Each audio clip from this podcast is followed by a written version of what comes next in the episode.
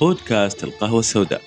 في البداية حرب في وقتها شغلت الأرض بأسرها بل وقسمت العرب إلى نصفين رمت بكل أعراف الدم وقرابته عرض الحائط اشتعلت من أجل ناقة وثارت من أجل ملك. حاول الكثيرين إطفاءها لكنها كانت مثل النار في الهشيم. امتدت من إقليم نجد وجنوبه حتى وصلت شرارتها إلى الشام ولم تنتهي. حرب البسوس. في البداية أعزائي متابعين قناة القهوة السوداء حسابي أقدم فيه قصصا مختلفة باستمرار وأتمنى أن تنال على رضا الجميع وقتا ممتعا وقهوة أجمل. ودعمكم المستمر ومتابعتكم شرف عظيم جدا فأهلا وسهلا بالجميع.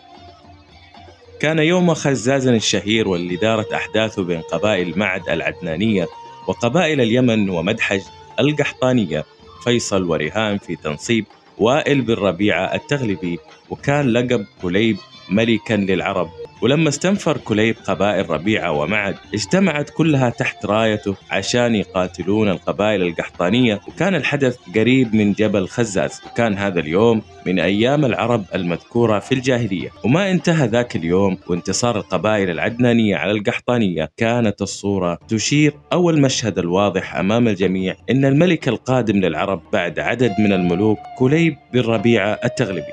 كانت العلاقة بين قبائل بكر وتغلب فعليا علاقة الأخوين ويجتمعون في وائل في النسب وكمان تجمعهم الحمية والدم والأخوة الحقيقية على أرض الواقع غير موضوع النسب. وبعد يوم خزاز الشهير أصبح ابن عمهم وأخوهم كليب بن وائل ملكا للعرب وهالموضوع طبعا زادهم فخر على فخر. كليب بن وائل هو واحد من ثلاثة رجال اجتمعت حولهم قبائل معد العدنانية وهم عامر بن الضرب بن قيس عيلان وربيعة بن حارث بن جشم من بني كلب والثالث هو وائل بن ربيعة والملقب بكليب. سر تسمية كليب لأنه كان إذا مشي أخذ معاه جرو كلب وإذا شاف مكان وعجبه ضرب الجرو وصار يصيح ويعوي وينبح. فيعرف الكل إنه مكان لوائل بن ربيعة ويقولون اختلفت بعض الروايات في التسمية. ولد كليب في سنة 440 ميلادي ولما دانت وأجمعوا واتفقوا عليه لحكم قبائل ربيعة ورضيت فيه أخذوا الزهو والفخر بشكل مبالغ فيه. وما كان يمر أحد من قدامه وهو جالس. كل هذا إجلالا له ولا تحارب القبائل ولا يغزون إلا بأمره ولا توقد نار مع ناره. وما كان يجير أحد من بكر وتغلب مظلوم أو مستجير إلا بأمره. وكان يقول أرض كذا وكذا بجواري فلا يمرها أحد. ويقول كمان الصيد الفلاني بجواري وتحت حمايتي فلا يصيدونه أبدا. وهو اللي يرحل القوم وينزلهم منازلهم وكل هذا كان جديد على قبائل ربيع لكن قبلت فيه خوفا من اشتعال الفتنة بينهم وبين كليب. تزوج كليب بنت عمه الجليلة بنت مرة بن بكر بن وائل. وقبائل بكر كانت تجتمع في عدة أفخاذ وقبائل فكان بنو جشم وبنو شيبان اللي منهم زوجة كليب الجليلة يسكنون كلهم مع بعض عشان يخافون يفترقون. بعكس بني يشكر اللي ينتمي لهم الفارس الشهير الحارث بن عباد. اللي اعتزل الحرب اللي كانت بين بكر وتغلب في بداياتها وشارك في النهاية. بعد زواج كليب من الجليلة السنوات عدت بسرعة على تغلب وبطيئة جدا على بكر لأنهم يشوفون اللي يسويه كليب فيهم ما يتحملوا بشر. كان يمنع ورود الإبل اللي لهم تشرب من الماء حتى تنتهي إبل كليب أولا. وفي يوم من الأيام كان كليب جالس مع زوجته الجليلة فسألها أتعلمين أحدا من العرب؟ أمنع مني ذمة وأعظم مني حكمة؟ هنا الجليلة سكتت وكرر عليها السؤال مرة ثانية فقالت لا أعلم إلا أن يكون أخي جساسا ونديمه. كانت تقصد بنديمه صاحب صاحبه وابن عمه في نفس الوقت عمرو بن الحارث بن ذهل. هنا كليب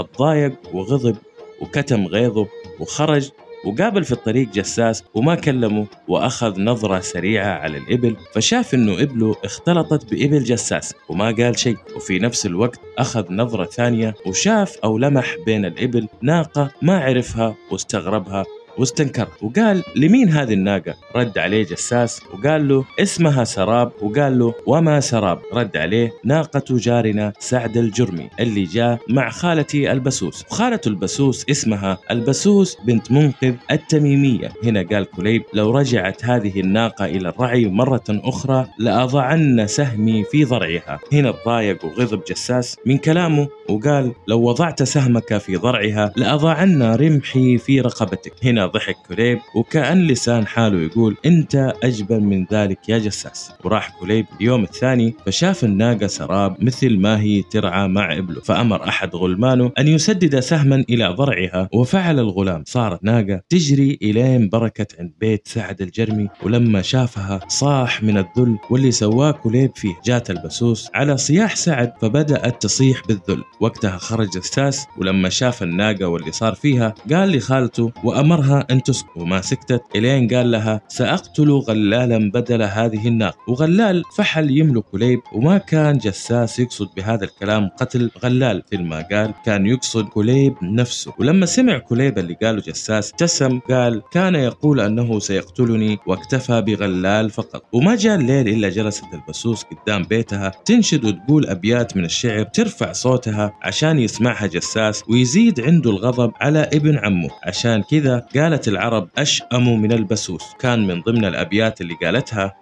لعمري لو أصبحت في دار منقذ لما ضيم سعد وهو جار لأبياتي. ولكنني أصبحت في دار غربة فتيعد فيها الذئب يعدو على شاتي. فيا سعد لا تغرر بنفسك وارتحل. فإنك في قوم عن الجار أموات.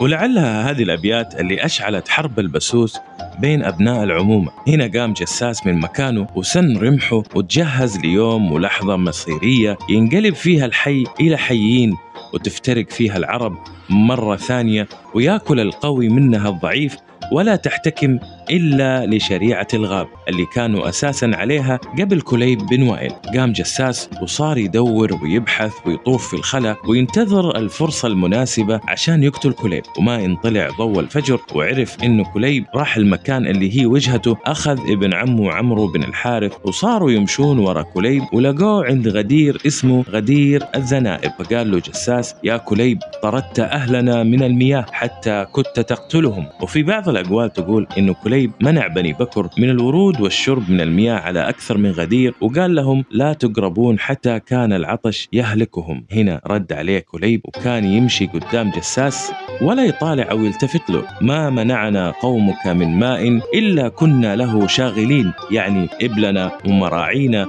مشغولة ولا نريد منهم أن يزاحمونا به. قال جساس هذا كفعلتك بناقة خالة البسوس. فرد عليه أو قد ذكرتها؟ فلو كانت في إبل غير إبل مرة ويقصد أبو جساس لاستحللت الإبل كلها. وهنا غضب جساس وسدد رمح الغادر في ظهر كليب واخترق ظهره. سقط كليب على الأرض وعلى وجهه علامات التعجب والقهر فكيف جساس يقتله؟ كيف لهذا الغلام أن يتجرأ ويسدد طعنة إلى ملك العرب وقبائل ربيعة؟ هو ما كان يعرف وش راح تخلف هذه الطعنة الغدارة ما كان يعرف أن الدنيا راح تقوم وما تقعد من اللي سواه. طاح كليب الأرض وحس بأن الطعنة راح تنهي حياته وإنها قتلته فصاح صيحة أيقظت النائمين في بيوته. من التعب طلب من جساس شربة ماء قبل موته ولما شاف جساس وأنه تقريبا قتله بيده وما رجع وما تكلم. وقتها التفت كليب إلى ابن عم جساس عمرو بن الحارث فطلب منه الماء فنزل عمرو من فرسه وأجهز عليه وقتله وهرب. وهنا يقول الشعراء في هذا الموقف المستجير بعمرو عند كربته كالمستجير من الرمضاء بالنار. بعد ما قتل جساس كليب راح لقومه ومر على والده وكان وقتها جساس كاشف عن ركبتيه وهو على فرس. ولما شاف أبوه مرة المنظر قال ألقد أتاكم جساس بداهية فما رأيته قط على فرسه كاشفا ركبتيه. ولما وصل عند أبوه سألوا أبوه ما بالك يا جساس؟ وكان وقتها الخوف واضح في عيون أبوه مرة عشان لا يسمع اللي متوقع منه وقال جساس إني طعنت طعنة لتنشغلن بها شيوخ وائل كافة. قال أبوه ومن طعنت ثكلتك أمك قال طعنت كليبا. قال أو فعلت؟ قال نعم. قال أبوه مرة بئس ما جئت به قومك يا جساس. ثم نادى في قبائل بكر بن وائل لتجتمع ما كان من هذا الاجتماع قبل الحدث أخف بكثير من اللي راح يصير في القادم معاهم اجتمعت قبائل بكر من شيبان وجشم واعتزلت النزاع قبيلة يشكر واللي مثل ما قلنا أول كان منهم الحارث بن عباد. كان سبب اعتزال الحارث هذه الحرب من بدايتها إنه كان يشوف قتل كليب ظلم عظيم وإن كان لازم في أحد يمنع جساس وغيره من اللي سواه. وهنا نرى حكمة هذا الرجل العظيم الشجاع اللي كان مثال للحكمة في وقته وما أخذته العزة بالإثم ويلحق عيال عمه بدعوته الجاهلية. لكن حكم عقله وشاف إن قومه جائرين بقتل كليب وما وقف ضدهم عشان لا يوهم بعار عادات العرب وتقاليدها وأخذ طريق الإصلاح بين أبناء عمه أو أنه يعتزل الحرب كليا ولما عرف أنه ما راح يكون في صلح في الوقت الحالي بعد قتل جساس لكليب شاف أن الابتعاد بقومه عن المطحنة اللي راح تصير هو أفضل وأنسب حل والوحيد لضمان السلامة ووضع الحكمة في موضعها الأساسي. اجتمعت قبائل بكر بن وائل ووصل خبر مقتل كليب إلى قبيلة تغلب فغضب كل من هو حي على قتله. واجتمعت الفرسان والخيول والرماح وتعالت الأصوات بثأر لم تذكر العرب مثله لأن اللي قتل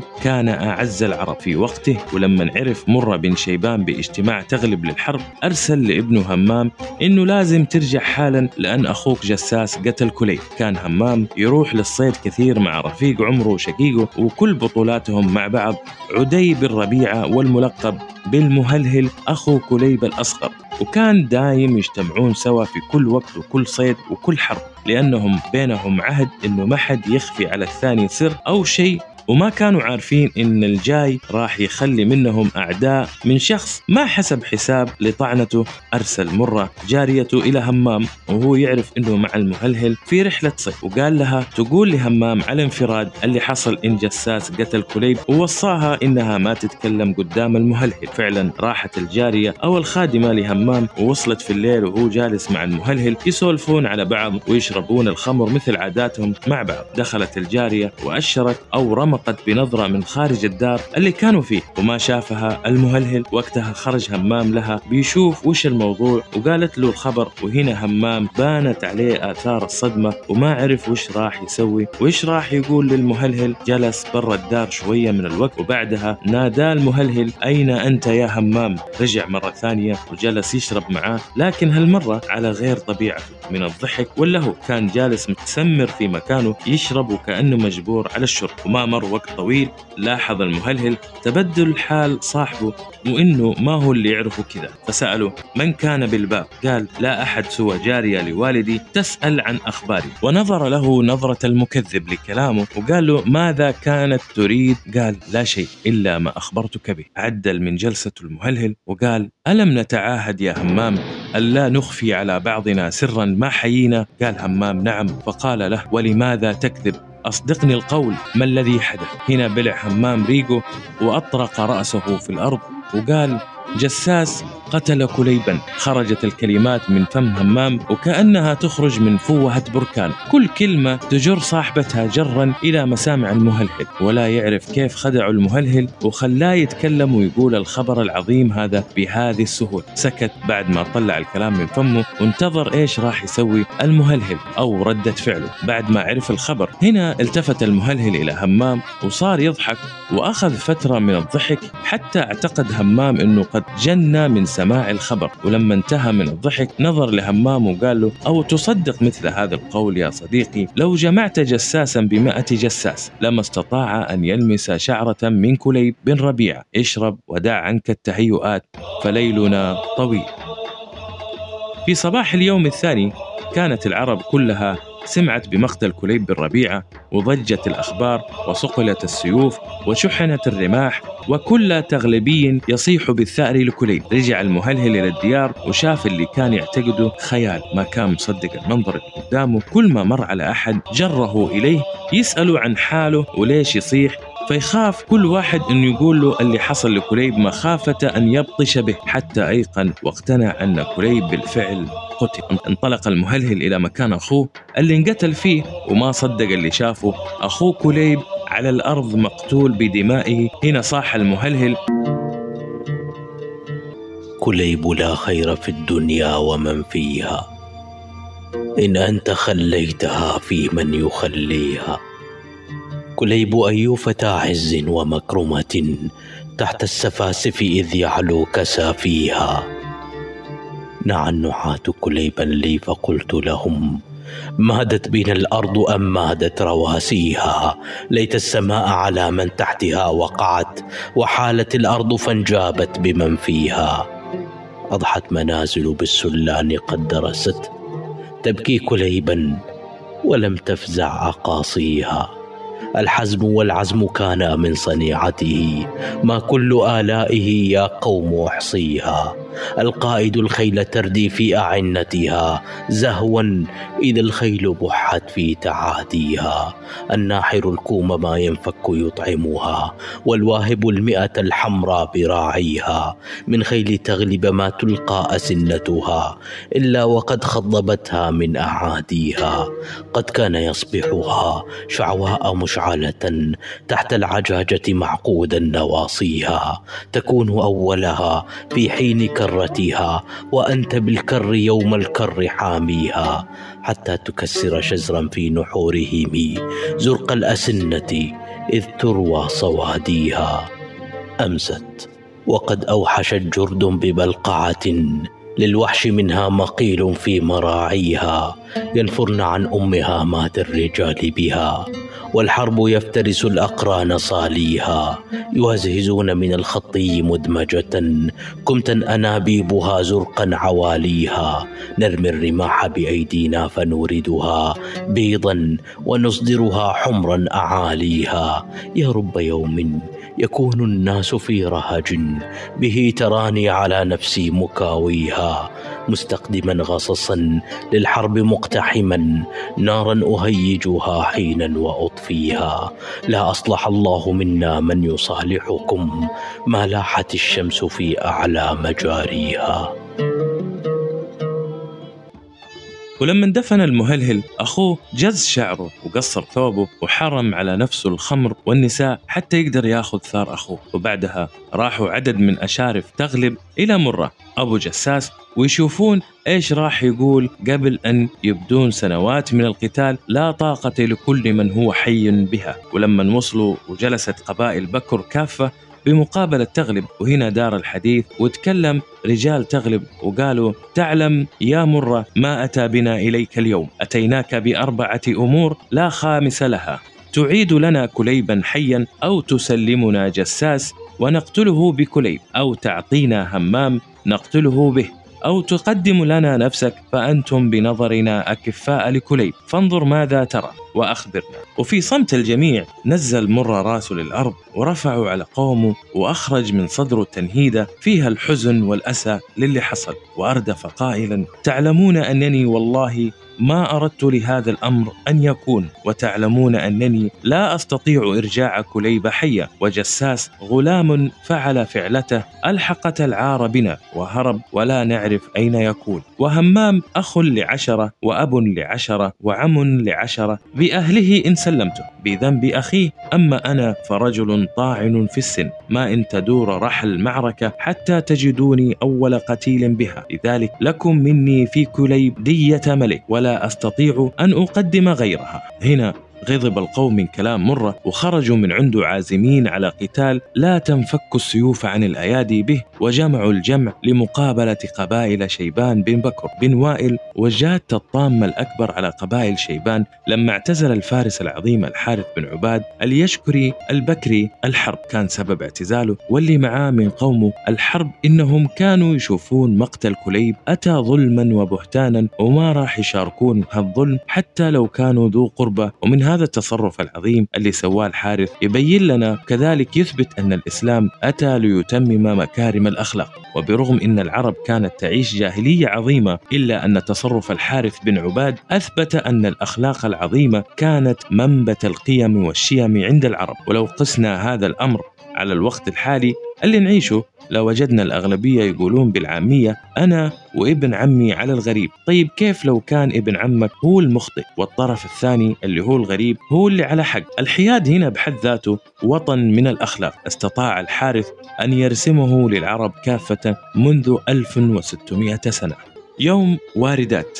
في هذا اليوم تحديدا كانت الأمور العظام فقد قتل في هذا اليوم فارس بكر همام بن مرة ويقال أنه قتل في يوم آخر. ولما مر المهلهل على همام وشافه قتيل بكي وقال والله لم يقتل بعد كليب من هو أعز منك؟ ووالله لن تجتمع بكر على خير أبدا بعد مقتلكما ويقول بعض المؤرخين أن قاتل همام رجل اسمه ناشرة ويقال في ذلك أن هماما وجد طفل صغير تائه لا أهل له رباه إلين ما كبر وبعد أن دارت حرب البسوس عرف ناشرة أنه ينتمي لقبيلة بكر. وفي يوم واردات الشهير في أثناء المعركة رجع همام على قومه ليشرب الماء. وما إن خرج من بيته ليلحق بالقوم حتى لحق فيه ناشرة وقتلوا غدرا ويقال غير ذلك والله وحده أعلم. في دائرة هذه المعركة العظيمة بين الطرفين كان الفارس التغلبي الشهير أبو النويرة على رأس المقاتلين من قبيلة تغلب ويقال أنه في يوم من الأيام التقى بجساس ودار بينهم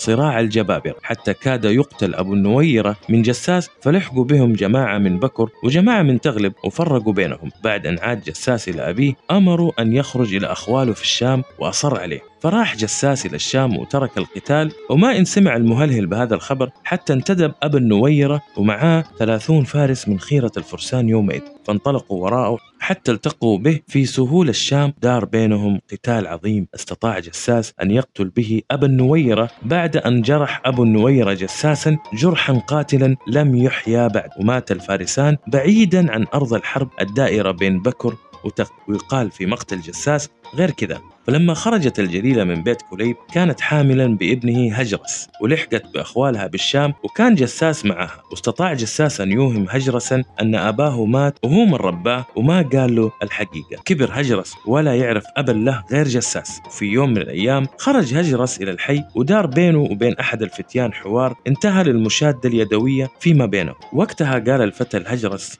والله لن ترضخ حتى تلحق بأبيك. هنا سكت هجرس وما كان يعرف المقصود من كلامه ورجع لأمه وقال لها اللي حصل. هنا انطلقت الجليلة الجساس عشان تقول له هذه المصيبة اللي وقعت عليهم ولا تعرف كيف تبرر الأمر لهجرس. حينها استدعى جساس هجرسا وأخذوا باللين وفي الكلام وأخبروا أن أباه قد قتل من أحد رجال بكر وإنه تغلبي وأن الأمر مضى وانتهى. وبما أنك عرفت الموضوع الآن فإن أباك كان ملكا ونحن سنعطيك ملك أبيك. صمت هجرس وعلم أن الأمر أكبر من هذا بكثير. وحينما تتبع الخبر علم أن جساسا هو قاتل أبيه وما إن جاء الغد حتى اجتمع القوم وعلى رأسهم جساس بن مرة عشان يسلم الأمر لهجرس.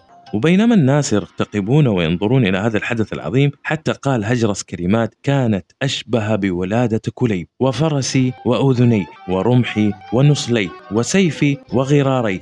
لا يترك الرجل قاتل أبيه وهو ينظر إليه فطعن جساس طعنة قتل منها. لما قتل جساس ظن الجميع أن المهلهل قد أدرك ثأره فبعث مرة بن شيبان البكري إلى المهلهل أن يا سالم قد أدركت ثأرك فدعنا نتصالح ونترك الأمر الذي نشب بيننا لأربعين سنة. فما كان رد المهلهل إلا أن قال لا صلح لي معكم وثأري أدركه متى ما أرى أنا ذلك. في هذه اللحظة تدخل بالأمر فارس يشكر البكري الحارث بن عباد فبعث إلى ابن أخيه أن أقدم عليه. كان بجير يعيش مع عمه الحارث بن عباد فهو بجير بن عمرو بن عباد وكان ملازما لعمه بعد أن كبر. كان الحارث يحبه حبا يفوق المهلهل لكليب. فلما قدم بجير إلى عمه أجلسوا بجنبه وأوضح له مدى حبه وتعلقوا فيه وحدثوا عن حرب أبناء العمومة وكيف حصدت الأرواح وأخلفت اليتامى والثكالى على حد سواء وأن يصلح الأمر بك حتى لو كان في الصلاح موت هو أحب إلي من أن أرى قتال أبناء العمومة يكبر ويبيد. فأجابوا بجير بأن أطلب ما تشاء وأنا رهن إشارتك فقال له الحارث اذهب بكتابي هذا إلى المهلهل ولا تفتحه ودعه يقرأه أمامك. وصل بجير إلى المهلهل وكان يجلس مع نديمه وصديق عمره امرؤ القيس بن أبان. استأذن بجير المهلهل بأن يعطيه الرسالة فأذن له فقرأ الرسالة المهلهل بصوت مسموع وكان مما فيها من الحارث ابن عباد إلى سالم المهلهل عدي بن ربيعة أما بعد إنك قد أسرفت بالقتال وأهلكت أبناء العمومة في حرب طال أمدها. وقد بعثت لك بابني هذا لتقتله بأخيك كليب وتصلح بين الحيين أو تتركه وتصلح ذات البين فلم يبق من القبيلتين إلا من كان بقاؤه خيرا لنا ولكم. حينما فرغ المهلهل من الرسالة قام غضبانا وأستل سيفه ووضعه في خاصرة بجير وهو يصيح بشسع نعل كليب ويقصد بهذا القول أنك لست من مقام كليب لأقتلك به بل أنت بمقام نعل كليب. وهنا نرى التجبر في عينه في قول لم يلقى له المهلهل بالا وكان سببا في هلاك حيث حاول امرؤ القيس أن يثني المهلهل عن الفعل حينما قام إلى بجير لكن المهلهل لم يدعه يكمل استعطاف. وانتهى أمر بجير بشسع نعل كليب لما وصل الخبر إلى الحارث بن عباد حزن ونظر إلى الجميع نظرة حزن وأسى على ابن أخيه وحبيبه وصديقه فبكى على استحياء ورفع رأسه للقوم قائلا يحق لنا الفخر بإيقاف هذه الحرب ببجير ويحق للمهلهل أن يأخذه مكان أخيه. فالمهم أن تقف الحرب مهما كان الثمن. وأدار ظهره للجميع ليذهب لداره فأتته كلمة لم يطرأ عليه في يوم أنه سيسمعها. كلمة لو وزنت بحرب بكر وتغلب ووزع أثرها عليهم لكفتهم. أتاه صوت أحد من شهد بنفسه مقتل بجير قائلا بل بشسع نعل كليب. حين صاح الحارث بن عباد بل زأر زئير من لا يرى في المكان سواه. وجر من قال هذه الكلمات إلى صدره وقال أعدها. فأعادها فقال من قائلها؟ فرد عليه إنه المهلهل. قالها وهو يقتل بجير. قال أو قالها؟ قال نعم. فصاح بأعلى صوته كل شيء مصيره لزوالي. كل شيء مصيره لزوالي. غير ربي وصالح الأعمال. غير ربي وصالح الأعمال. وترى الناس ينظرون جميعا. ليس فيهم لذاك بعض احتيالي. قل لأم الأغر تبكي بجيرا. حيل بين الرجال والأموال. ولعمري لأبكين بجيرا ما أتى الماء من رؤوس الجبال. لهف نفسي على بجير إذا ما جالت الخيل يوم حرب عضال. وتساقى الكمات سما نقيعا وبدا البيض من قباب الحجال. وسعت كل حرة الوجه تدعو. يا لبكر غراء كالتمثال يا بجير الخيرات لا صلح حتى نملأ البيد من رؤوس الرجال وتقر العيون بعد بكاها حين تسقي الدمى صدور العوالي. أصبحت وائل تعج من الحرب عجيج الجمال بالأثقال. لم أكن من جناتها علم الله وإني بحرها اليوم صالي. قد تجنبت وائلا كي يفيقوا فابت تغلب علي اعتزالي. وأشابوا ذؤابتي ببجير قتلوه ظلما بغير قتال قتلوه بشسع نعل كليب إن قتل الكريم بالشسع غالي يا بني تغلب خذوا الحذر إنا قد شربنا بكأس موت زلالي يا بني تغلب قتلتم قتيلا ما سمعنا بمثله في الخوالي قربا مربط النعامة مني لقحت حرب وائل عن حيالي. قربا مربط النعامة مني ليس قولي يراد لكن فعالي. قربا مربط النعامة مني جد نوح النساء بالإعوال. قربا مربط النعامة مني شاب رأسي وأنكرتني القوالي قربا مربط النعامة مني للسرى والغدو والآصال. قربا مربط النعامة مني طال ليلي على الليالي الطوال. قربا مربط النعامة مني لاعتناق الأبطال بالأبطال. قربا مربط النعامة مني واعدلا عن مقالة الجهال. قربا مربط النعامة مني ليس قلبي عن القتال بسالي. قربا مربط النعامة مني كلما هب ريح ذيل الشمال قربا مربط النعامة مني لبجير مفكك الأغلال. قربا مربط النعامة مني لكريم متوج بالجمال. قربا مربط النعامة مني لا نبيع الرجال بيع النعال. لا نبيع الرجال بيع النعال. والنعامة كانت فرس الحارث بن عباد التي لم ير لها مثيل في جزيرة العرب آنذاك. انطلق الحارث إلى بكر وقادهم في معركة كانت هي الحسم بالنسبة للرجال وطالب الثأر. دخل المعركة بقلب مكسور بل مقتول على بجير ومدمى على إهانته به. أهذا كان جزاء حيادي عن حرب لا ناقة لي بها ولا جمل. وهذه الجملة هي أول جملة قالها في أول يوم من أيام معركة البسوس حينما اعتزل الحارث الحرب فقال هذه حرب لا ناقة لي بها ولا جمل ويقصد بالناقة سراب والجمل غلال. أهذا ثمن صمتي وثمن كلامي حين تكلمت. هل استصغرني المهلهل ليفعل هذا بي؟ ألا يعرف من أنا؟ فإن كان لا يعرف فاليوم سيعرف كثيرا. كان اليوم اللي شاهده الحارث بن عباد هو يوم تحلاق اللمائم. ويقال إن هذا اليوم تعاهدت بكر على أن تدخل المعركة ليلا ولكي يعرفوا بعضهم بعضا. قرروا حلق رؤوسهم دخلوا المعركة وكان على رأسهم الحارث بن عباد فدخل الحرب باحثا على المهلهل. وكان الحارث أعشى والأعشى هو الذي لا يرى جيدا في الليل. دخل المعركة وكل ما يريده المهلهل لا يريد رجلا سواه. وفي غبار المعركة والليل وأصوات الخيول والسيوف. ركز الحارث بن عباد رمحة في كتف المهلهل وهو لا يعرفه فأسقطه عن جواده وصعد على صدره فقال الحارث دلني على المهلهل ولك حياتك. فقال له المهلهل بعد أن علم أنه لم يعرفه وتعطيني الأمان. قال نعم. قال إذا أنا المهلهل. هنا غضب الحارث على المهلهل ولم يقتل ليثبت مرة أخرى مكرمة من مكارم العرب. وهي الوفاء بالعهود. أستل الحارث خنجرة وجز مقدمة شعر المهلهل وقال له دلني على من يساويك بالشجاعة وإلا قتلت. فقال المهلهل لا أذكر إلا امرؤ القيس بن أبان. فسأله عن مكانه فدله عليه فانطلق الحارث إليه فقتله. كانت الأيام في حرب البسوس كثيرة وكانت الأيام التي اشتد القتال بها بين الطرفين هي خمسة أيام.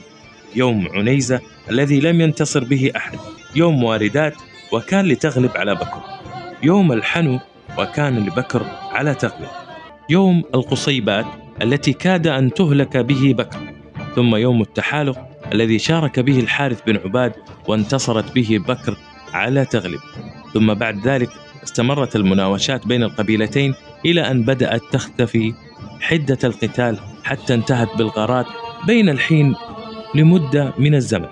يقال إنها قاربت الأربعين سنة. فلما رأى المهلهل هذا الحال وأيقن أنه لا بد من الصلح قال لقومه قد مضى على حربكم أربعون سنة. ولو كانت سنوات رخاء لمللنا العيش بها.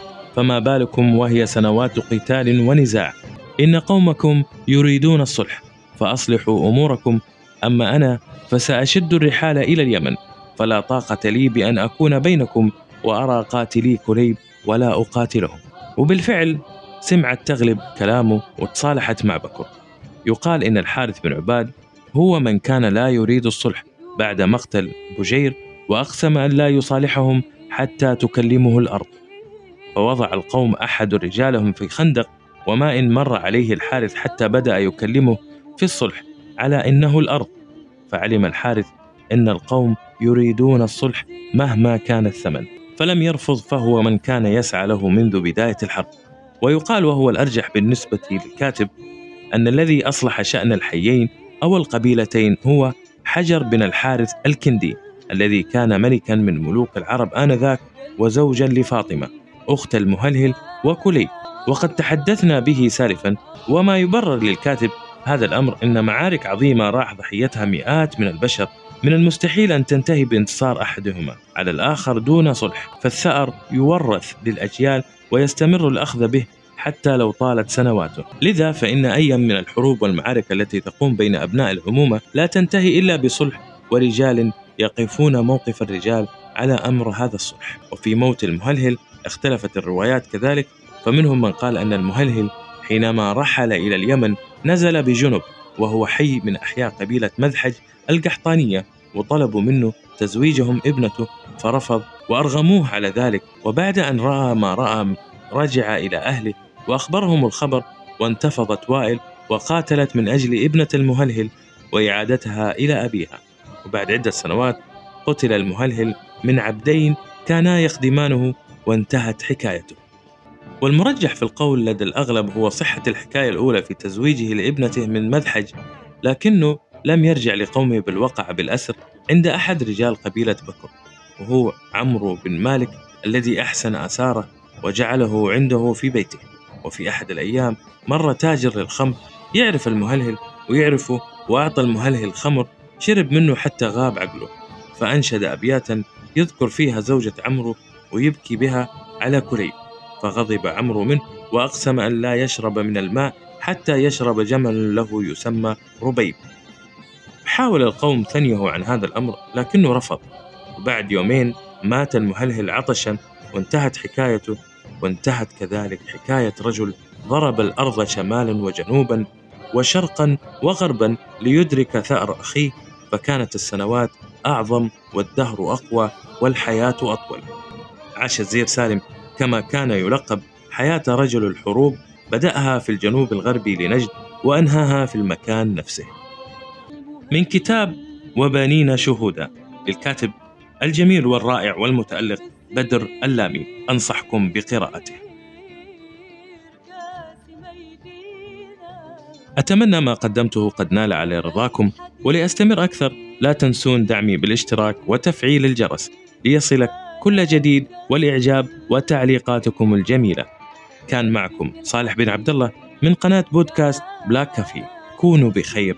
في أمان الله.